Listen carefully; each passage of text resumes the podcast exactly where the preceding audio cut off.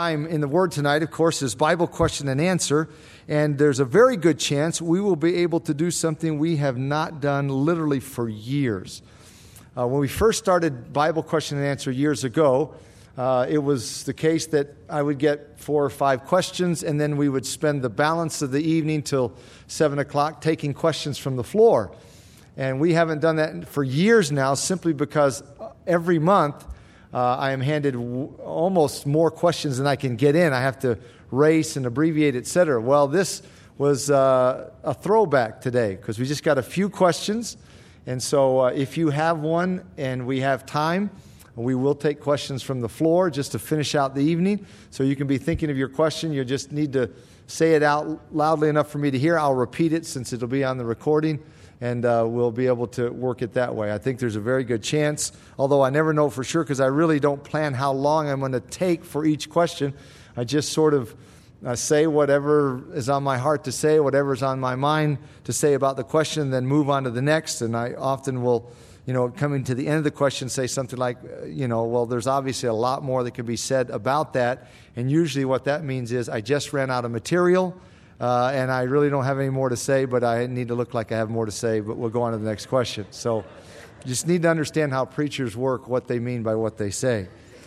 Um, so, anyway, uh, in all seriousness, uh, you can be thinking if you have a question, uh, we probably will be able to have time for one or two or three from the floor. But we'll see how that goes as it unfolds. All right, question. First question.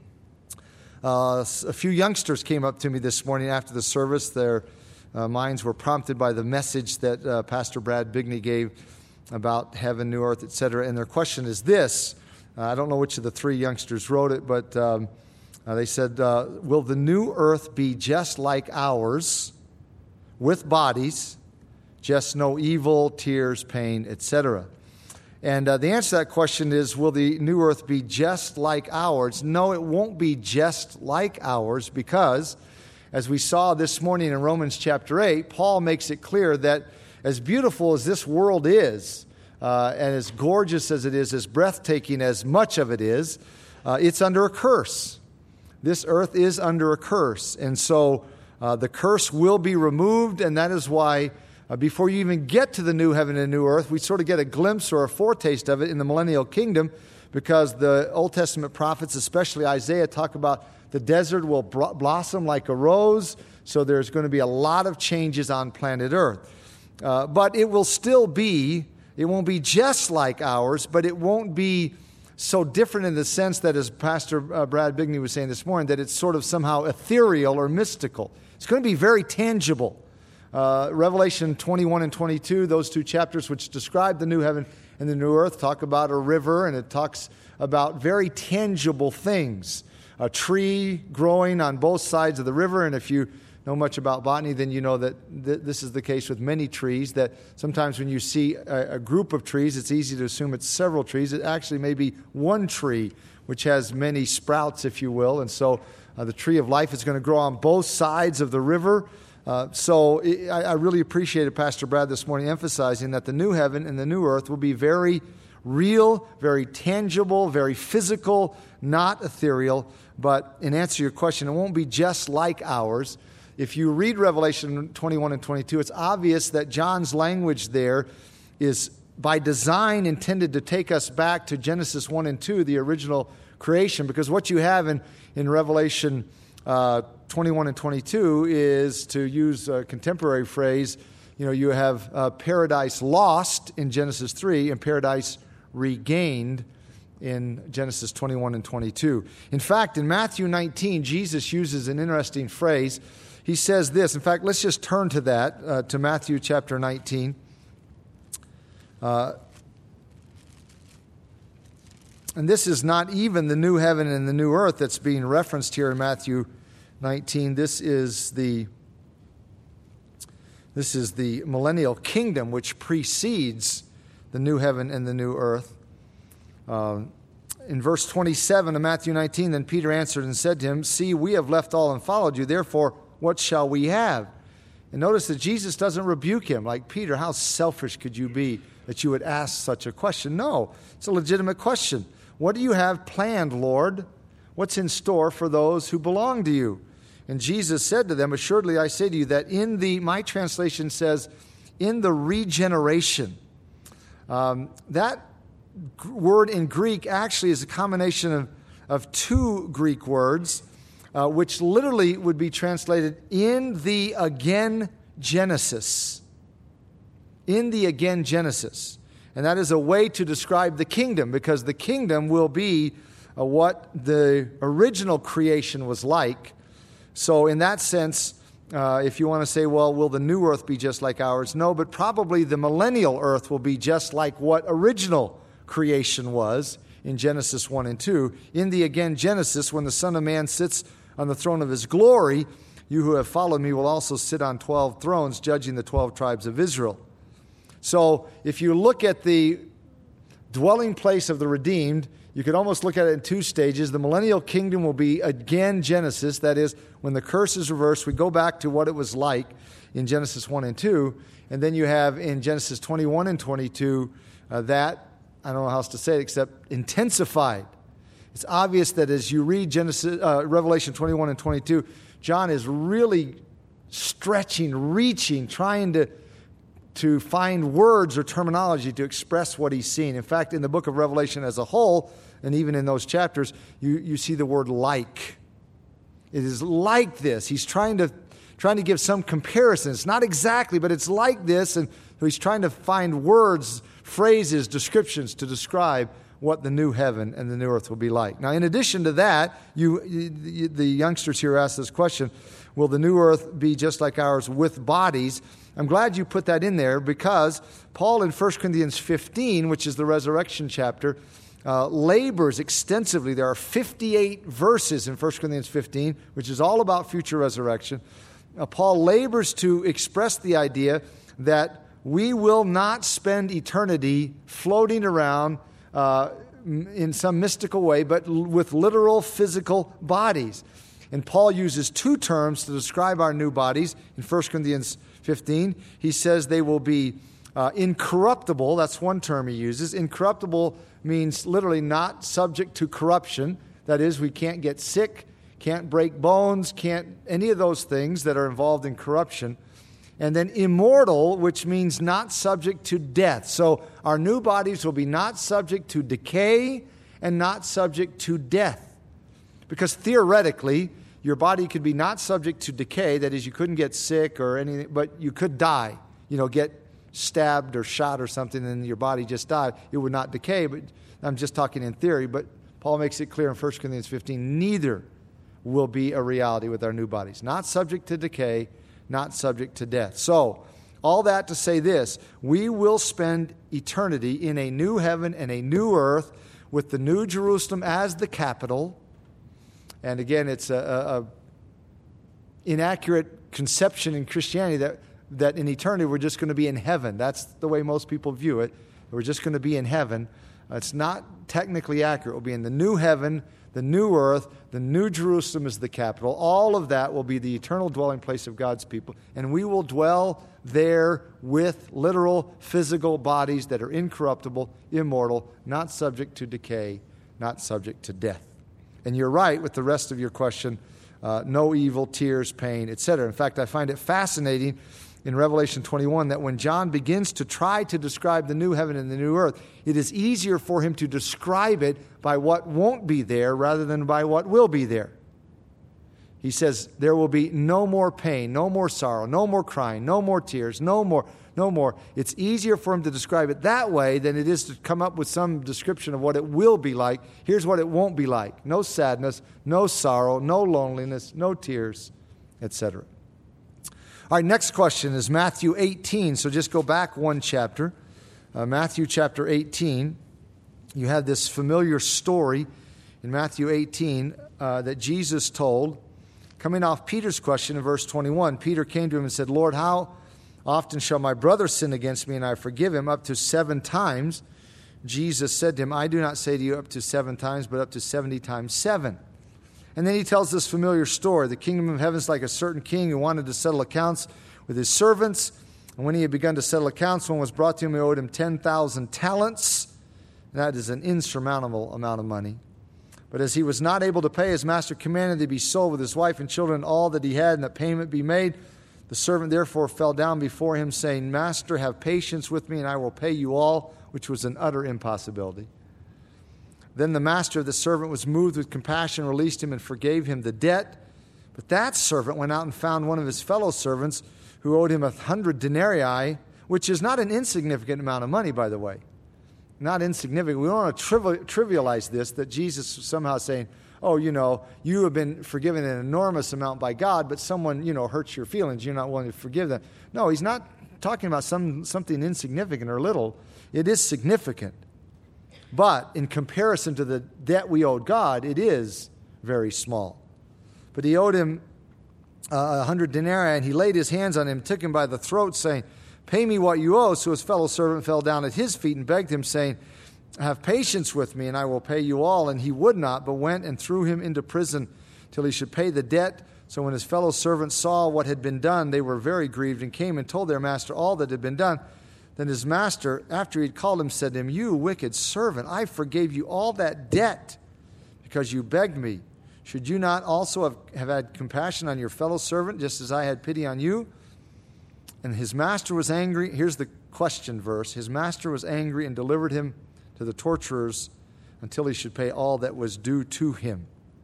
And the question is this here in Matthew 18 34, it says that the unforgiving servant was delivered to the torturers until he should pay all that was due to him. What did he owe? I thought his entire debt had been forgiven. It sounds like Jesus is saying God unforgives sin, but obviously that's not the idea. So, what is the idea? A, a valid question, a good question, and I would say two responses to that, or two answers, not two separate answers. But first of all, I don't think it is implying that, okay, now he decided to unforgive him, now he's going to have to pay him. But what was due, what was due from this man was forgiveness to his fellow servant. So he, I think what he was saying here, he's going to deliver him to the torturers until he should pay all that was due to him. What was due to him, to his master, was to grant the same kind of forgiveness to the fellow servant that had been granted to him. And I think that that is further brought out by the fact that it does not say he was delivered to the executioners. He was delivered not to the executioners, but the torturers until he should pay all that was due to him. But even if you say, ah, I'm not so convinced that's exactly what it's saying, it is clear what the point is. And, I, and, and, and we, what we need to be careful about when it comes to the parables of Jesus or the stories of Jesus is not to, to I'll say it this way, not to get too hung up on details that are really beyond the point. Let me, let me illustrate what I'm talking about. All of you know the story of the prodigal son in Luke's gospel. A man had two sons. You remember, and one said, Give me all that is due to me. I want my inheritance early, which was basically saying to his dad, I wish you were dead. Give me it. And then he went out and squandered it, etc. Well, you know, sometimes you hear a preacher get up and say, Well, you know what the problem was in that? There's no mother mentioned in the story. That, that, those boys were out without a mother. If they just would have had a mother, then that one guy wouldn't have gone off the. Well, that's not the point. I mean, the fact that no mother is mentioned in the story is completely irrelevant. Don't try to read in details that are beyond the point. The point is just illustrating God the Father as the Father and two of his children and different responses, etc. So uh, when it comes to stories of Jesus and parables, don't, don't uh, push the details beyond what he intended them to be pushed. He's obviously making a point, and we all understand the point here. The point is, what a contradiction that we would receive God's forgiveness of a debt that is insurmountable and unpayable, and then turn around and be unwilling to forgive someone, though the debt may be significant. That is, the hurt may be significant. What a contradiction that we would be unwilling to forgive someone. And just as it says here, the implication of what Jesus is teaching here is that the Father also delivers us to the torturers, that we will be chastised, tormented, until we come to the point where we're willing to forgive as we have been granted forgiveness. All right, next question says this um, uh, What is the scriptural guidance for a follower of Christ to keep the Sabbath holy? I really am glad this question was asked because it is such a one, it is such a significant issue, uh, and also because it is such a confusing issue. And therefore, we do get, I do get in, in Bible Q&A this question probably every four or five months, or one similar to it, because, because Christians are wrestling with this, and, and it, is, it is confusing and it is so important. So, what I did is right before the service, I just printed out from my computer a little uh, article slash letter that I wrote a while back. Uh, specifically because I get asked about this so often, and I find that I end up sending this out to people all the time, all over the place. And so I'm just going to read to you what I've written. And, and, I saw the gentleman here tonight who asked the question, so I'll give you this uh, afterwards and you can take it with you. But it's just a, a, a sort of maybe like a little pamphlet that I put together on this topic because of its importance and how confusing. Here's what it says. One of the most confusing aspects of the Christian life for some believers is the subject of the Christian's relationship to the Old Testament law Of course, the Sabbath is one of those aspects of the law. Are we obligated to keep the 613 commandments of the Old Testament? How much of it are we obligated to obey? All of it? Some of it? Part of it? If we are obligated to obey part of it, Sabbath is the question specifically, then what part? Do we have the right to divide up the Old Testament law and say, well, we're under this part, but not under that part? The following information may help you in answering these questions. It is clear from the teaching of the New Testament that the law has been abrogated or set aside, whatever term you prefer. John 1:17 says for the law was given through Moses but grace and truth came through Jesus Christ. That's a summary statement of what Jesus accomplished in his life and death. The law was given through Moses, but Jesus has brought in a new covenant or a new system. The night before his death, he announced to his disciples he was instituting a new covenant. It is this new covenant that we are under today, not the old one, i.e., the law although some of the law is reiterated in the new covenant. The Lord relayed this to Peter in Acts 10 when Peter saw a sheet descending from heaven with all kinds of animals in it that had been formerly unclean. They were unkosher. It is obvious that the Old Testament dietary laws have been set aside by this time, or else the Lord was tempting Peter with sin by telling him to eat. The scripture is clear God cannot tempt anyone to sin.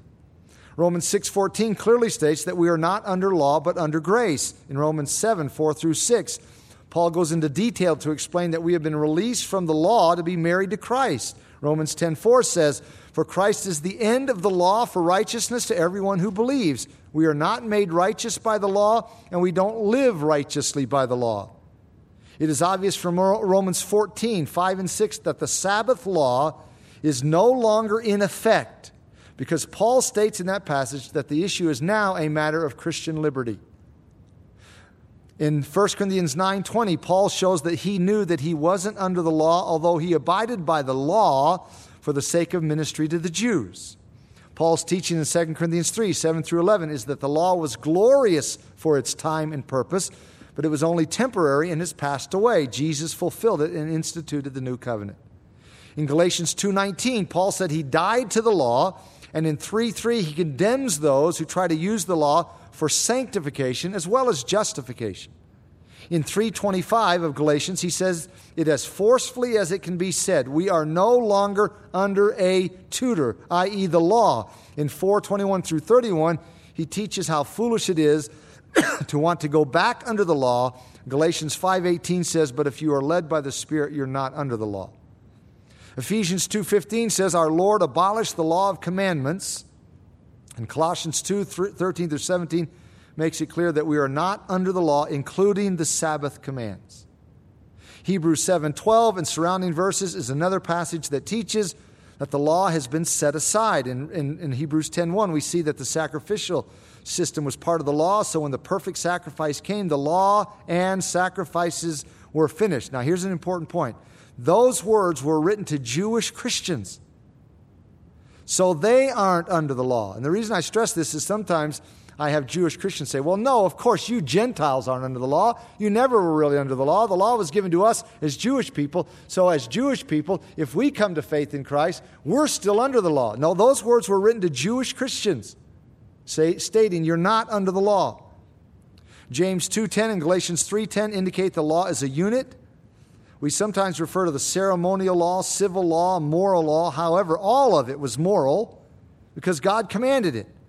When God commands something, then that is a moral issue. Therefore, we have no right to arbitrarily divide up the law and to say that we have set that we have to keep certain aspects, but it's okay to ignore others. All of it is in force or it is not. If all is in force, then I'm going to talk about the implications here in a moment. Therefore, here's the conclusion on this, this pamphlet. Therefore, it is safe to say that the law was glorious for its time and purpose, but was only temporary and has passed away by God's design. However, a person may choose to observe certain aspects of the law, such as the feasts and the festivals, but we're not under the law, period. We are not obligated to obey the Old Testament law for justification or sanctification or for any other reason. Today we are under the new covenant. Certainly, here's an important point certainly, some of the old covenant has been repeated in the new covenant, such as nine of the Ten Commandments. The Sabbath command is not reiterated. But it is the New Testament or the new covenant that we are under. We have become dead to the law. This is a direct quote from Romans 7 4. We have become dead to the law through the body of Christ, that you may be married to another, to him who was raised from the dead, that we should bear fruit to God.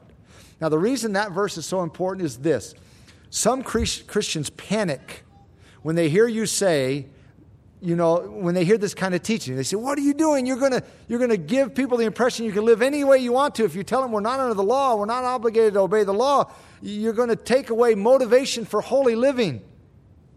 Let me ask you a question Which is a greater incentive to holy living? To hear that you are under the law or to hear that you are married to Christ.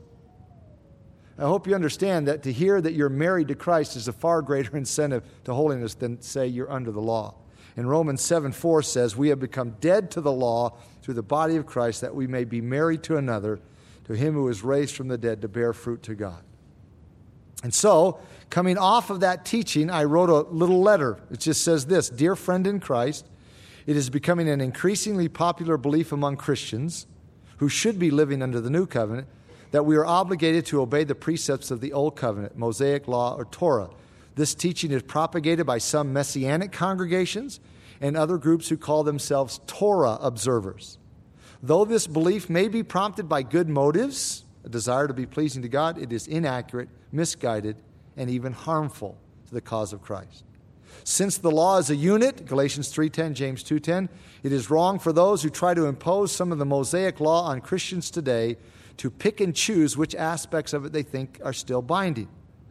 The following facetious questions illustrate the error of trying to pull the Mosaic law out of its historical, cultural, theological context and imposing it upon people who are to be living under the new covenant. Here are the facetious questions. Now, listen, I'm not making fun of the law of God, but these are facetious questions to make the point, all right?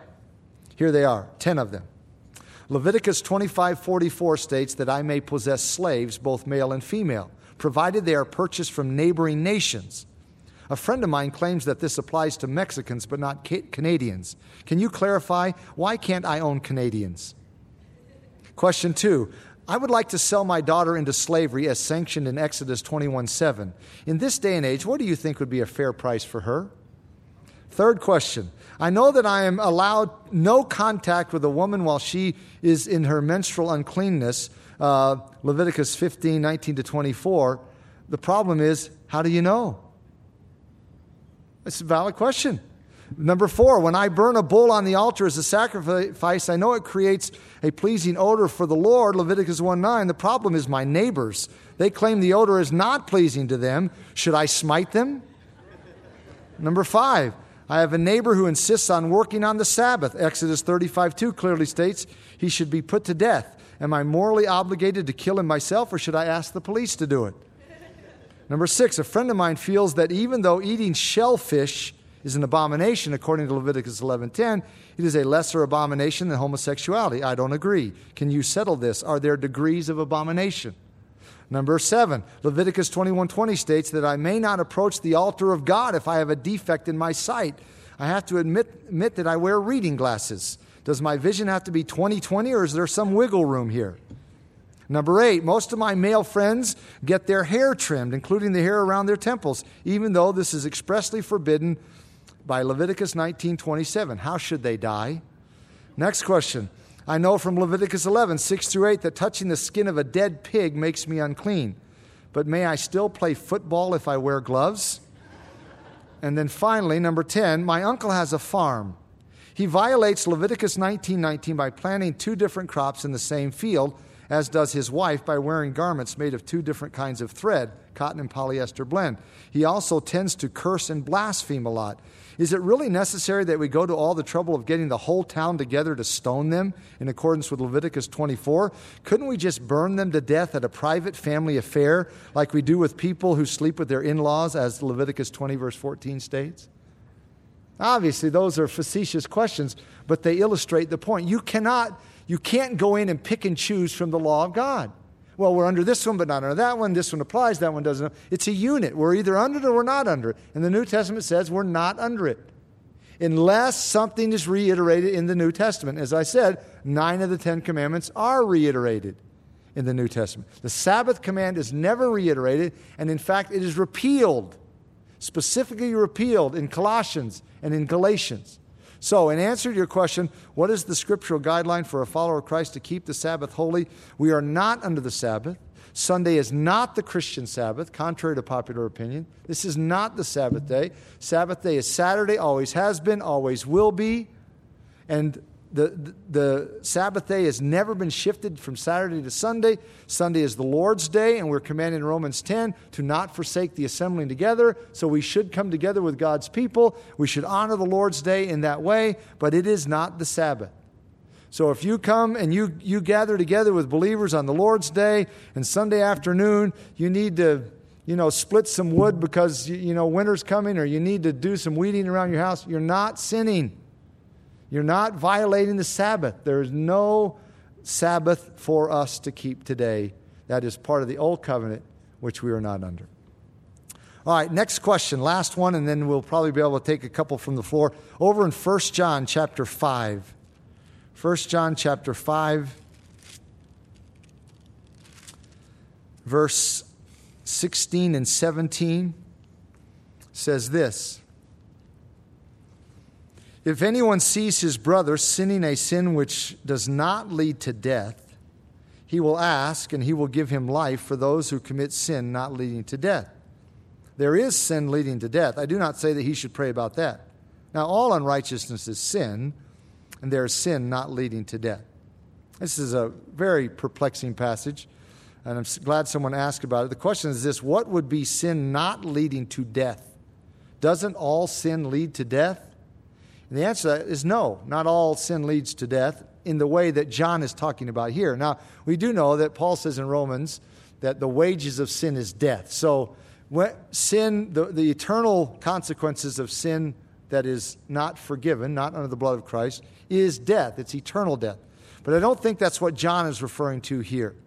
What I think John is referring to here is the common scenario that we see in the New Testament of people sinning and being struck dead. Example, Acts 5, Ananias and Sapphira. You know the story. They saw how Barnabas sold a piece of property at the end of Acts 4, and he gave all the proceeds to the church, to the leadership to dispense however they felt that God uh, wanted them to dispense that and use that money for the Lord's work. And the church was very encouraged by that. And Ananias and Sapphira saw it and said, Oh, we can do that too. Now, we don't know what their motives were. Could have been totally pure. They may have said, man, we want to look good like Barnabas did. And so they sell a piece of property, and the implication of Acts 5 is they got more for it than they thought, so they didn't give all of it. But they implied they gave all of it. So they gave it and implied they gave all of it, which they didn't, and as a result, they were struck dead. So what was their sin? Well, you could, you know, describe it a few different ways. Maybe you just say hypocrisy. They were pretending to be more spiritual than they really were. Uh, that is, they want they look really spiritual by selling this and, and, giving the implication, well, we gave it all to the Lord by giving it to, to the church to use, uh, and they didn't give it all. So they kind of made themselves look more spiritual than they really were, which is the term hypocrisy. Now, let's, let's really Let's be honest here. If God were still smiting Christians for hypocrisy, how many of you be, would be here tonight? I wouldn't be here tonight. I mean, have I ever wanted to or tried to look more spiritual than I really am? Absolutely. I'd be dead if it was still working that way in Acts chapter 5. Here's another one 1 Corinthians 11. Paul talks about making sure to examine yourself and, and uh, not to partake in an unworthy manner of the Lord's table, etc. And he says, because you're not doing that, some of you are partaking in unworthy manner, therefore, some of you are sick, and some even sleep, which means you're dead. So, what that is saying is this there were those who were partaking of the Lord's table in an unworthy manner, and the Lord was chastising them by sickness and even death. Now, again, I ask the question how many of you have ever partaken of the Lord's table when you shouldn't have partaken of the Lord's table because there was some issue in your life that really wasn't right, but you, you, you weren't about to pass the plate to someone next to you and, and they noticed that you didn't take anything, so you went ahead and t- took it? How many, would, how many of us would be dead or sick from 1 Corinthians 11? Frankly, sometimes, uh, because I know our congregation, I don't know everyone, but I know our congregation, I know just about people's lives, and I work with a lot of people, and they interact with me, etc. Frankly, there are some times during communion, I just, I see someone take it, and I wince. I just think, ee, they, sh- ah, that's, that's dangerous. So, I know it doesn't always happen like it did in 1 Corinthians 11. People who partake in an unworthy manner aren't struck with sickness or struck with death. So the point is this what I think John is referring to here is what appears to have been a not an uncommon experience in the first century, namely, that there would be a sin that would lead to death. There would be a sin that the Lord would directly and immediately intervene in and bring about death. And those are just a couple of examples. Acts 5, 1 Corinthians 11. There are other examples. James 5 talks about at the end of James 5. So this is scattered throughout the New Testament. That in the New Testament, now, uh, I don't have time and I'm not sure I could explain anyway. You know, it begs the question well, then why doesn't the Lord seem to be doing that today? Why don't we have people dropping dead in church who are, you know, feigning to be more spiritual than they really are, like Ananias and Sapphira? And why aren't people struck with not to say that they never are, but struck with sickness or death when they partake of the Lord's table. That's a whole other issue, but suffice it to say, that was going on in the first century. So I think that's what John is referring to. I think what he's saying is this in verse 16 if anyone sees his brother sinning a sin which does not lead to death, that is, you see your brother and you know he is sinning, and the Lord is mercifully not struck him or ch- chastened him with death, then pray for him. Ask, pray for him, and he will give him life for those who commit a sin not leading to death. There is sin leading to death. This was something evidently that was just known in the first century. Christians knew this. They knew of other believers who sinned and the Lord took their lives. So there is sin leading to death.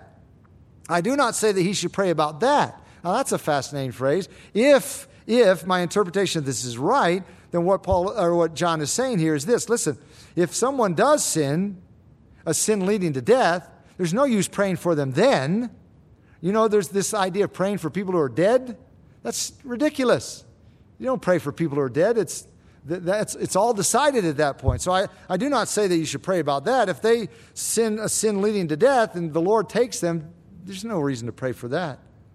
Now, you could see how this could very easily lead to the idea oh man, we got to try to figure out what's the really bad stuff you know, that might lead to death. And, you know, and then you get into all this stuff like the mortal sin and the venial sin and all of that ridiculousness. So, John, to put an end to that, says, listen, verse 17, all unrighteousness is sin. I don't want to imply that, you know, there's these categories of sin and levels of sin, and you, you got to figure out. No, no, no. It's, it's, God determines that, which, which, which cases where he may intervene and bring about death or, or not. So, all unrighteousness is sin. So, don't get into that nonsense of, of trying to categorize and classify sins. All unrighteousness is sin. And there is sin not leading to death. There is sin. There are occasions where a person would sin and maybe even do some, one of the same things that Ananias and Sapphira did, and God, for his own purposes, which he doesn't explain to us, chooses not to take that person's life.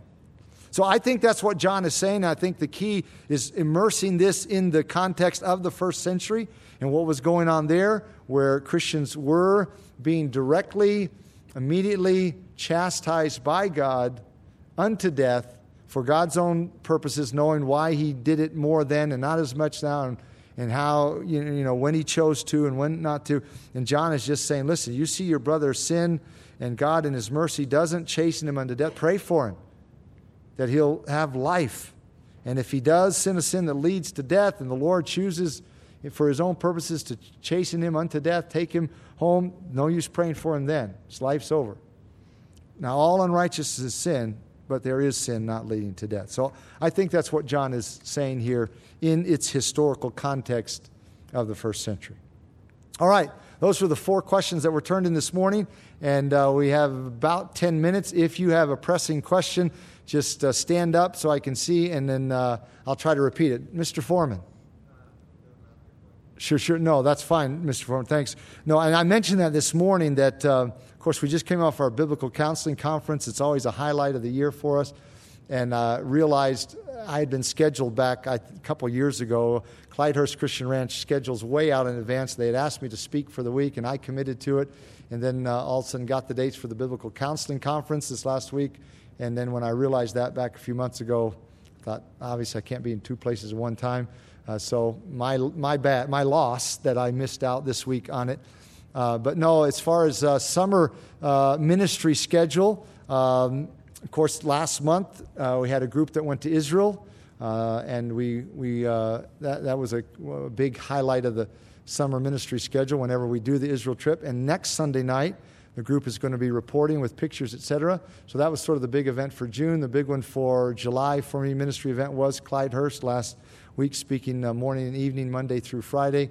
And then uh, next month, I have uh, another camp, uh, Beartooth Mountain Christian Ranch, over in the Beartooths that I've been speaking at the last few years. I'll have that camp. Uh, so those are sort of the three big ministry events for me, and then scattered throughout. Uh, I think I have uh, about a half a dozen weddings to officiate, which are always a joy, and I think I'm at about four out of six that I've done. So two left to go, uh, one this coming weekend, and then one in August. So thanks for the question. Yes, question. Mm, good question. So, in case you didn't hear, when you die, will you go to heaven at the same age that you died at? And I would say this um, clearly, based on 1 Corinthians 15, that eventually, when we get our new bodies, we're not going to be at the same age. Because in 1 Corinthians 15, Paul says that our new glorified bodies are going to be like Christ's body. That is, they're going to be uh, perfect, uh, optimum. So, uh, uh, in other words, if you happen to have died at 98 years of age and your eyesight is poor, your hearing, all that, obviously you're not going to be that age with all of those limitations. Your body will be perfect, uh, in, incorruptible, immortal, etc. Now, when we die now, it's interesting that not all that much is said in hev- uh, about heaven now. We, we often talk about what heaven is like, but what we're doing is we're extrapolating off of Revelation 21 and 22, which is about the future. What the Bible does tell us about heaven is 2 Corinthians 5 8 is absent from the body, present with the Lord. So when we leave our bodies, we go to be with the Lord. Paul said in Philippians 1, I desire to, be, to, to depart and be with Christ, which is far better so we do know, just as Stephen, as he was being stoned, cried out and said, Lord Jesus, receive my spirit, we do know that immediately when we die, we don't go to a holding place, we don't go to purgatory, we, don't, we go to be with the Lord. But we're really not told a lot about it, other than we get a little implication from Luke um, uh, 15, Luke 16, which talks about it being paradise. So again, it's a place of bliss, but you know, not a lot of details are given. But the implication is, again, even though we won't have our bodies, and that's another very important thing to, to note. Uh, sometimes, you know, I do a lot of funerals. Just as a pastor, you, you end up doing a lot of funerals. And, and a lot of times, what uh, I will hear, and I don't correct people in the funeral, this is not a setting to correct people on this, but sometimes people will say, you know, my grandfather died, and I'm so glad now he's got his new body up there and he's dancing around. Well, not really um, because we technically don't get our new bodies when we die. We go to be with the Lord, but as, as um, Stephen said, Lord Jesus, receive my spirit. We don't get our new bodies until 1 Thessalonians 4 13 to 17, which says that uh, the Lord himself will descend from heaven with a shout, the voice of the archangel, the trumpet of God, the dead in Christ will rise first. Then we who are alive and remain will be caught up together with them in the clouds to meet the Lord in the air, and thus we will always be with the Lord. So we don't get our new bodies technically until that great gathering together unto Jesus in the air. So, in that sense, even the question, well, will we be the same age? Uh, we won't even have bodies immediately to have a comparison of age, but we will be perfected in our spirit, in our uh, yeah, in the spirit, the inner man.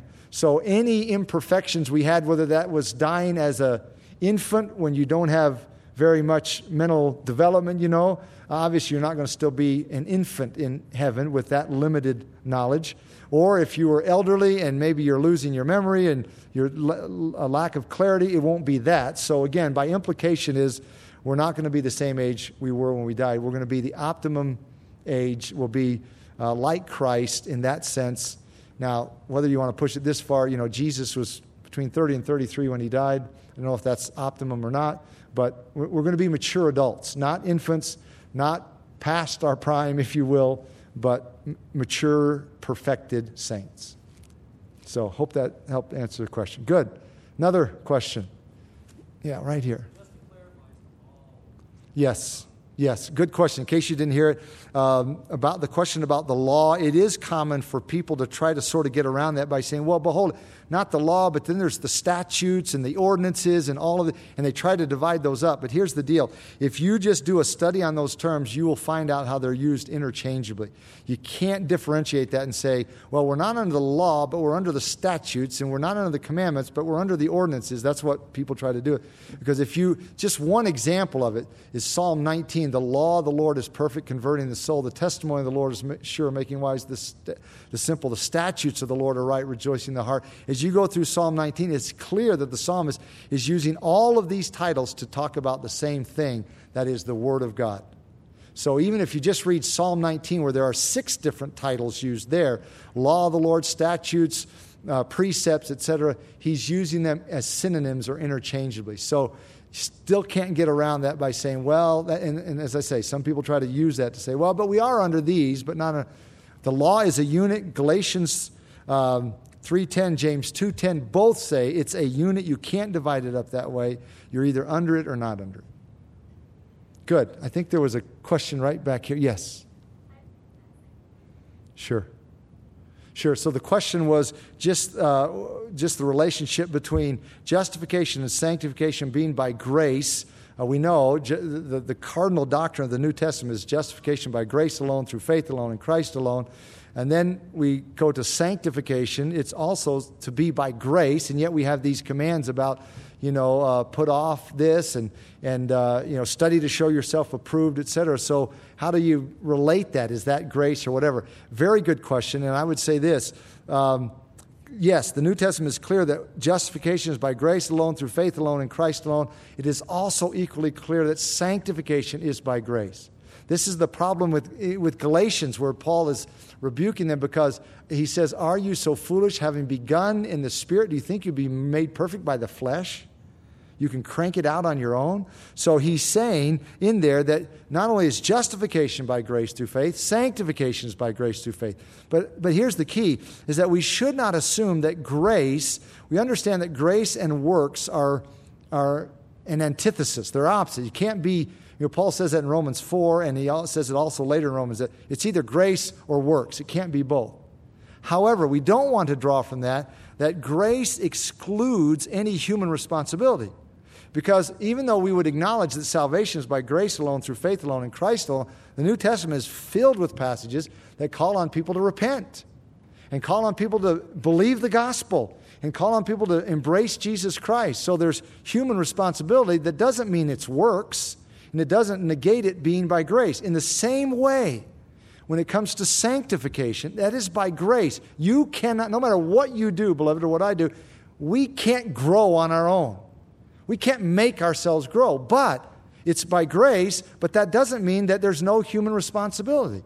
So it's still the grace of God that enables us to grow, but the grace of God doesn't cancel out human responsibility. So you and I still have a responsibility to Colossians 3 let the word of Christ dwell in you richly. Uh, we still have a human responsibility to put off the old man, put on the new. That, those are not works. That is not us earning our sanctification. It is actually us just obeying, and grace empowers that so that it isn't merely a perfunctory thing, but it is something that enables us to grow. And Paul would even say this um, in 1 Corinthians 15. He says, I am what I am by the grace of God, but his grace toward me was not in vain, but I labored more abundantly than they all. So he, he says right in there that grace doesn't mean lack of labor. Grace is not some passivity or passive approach to the Christian life. Uh, it is still, if you grow spiritually, it's by grace. It's God's grace that enables it. But it doesn't mean we just sit and wait for it to happen. There are still, there's still the human dimension, if you will, or human responsibility. So, great question. All right, we are out of time. Let's stand and close in prayer.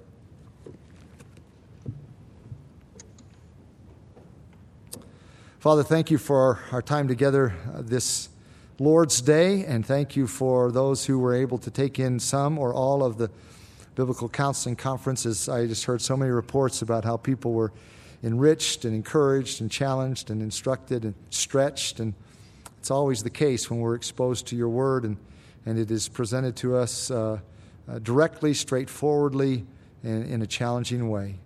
And uh, may we learn from the Apostle Paul's statement there that your grace toward us should not be in vain. We shouldn't just sort of sit and soak and sour in grace, but rather to recognize our responsibility in response to your marvelous grace, for which we are eternally grateful as we pray in Jesus' name. Amen.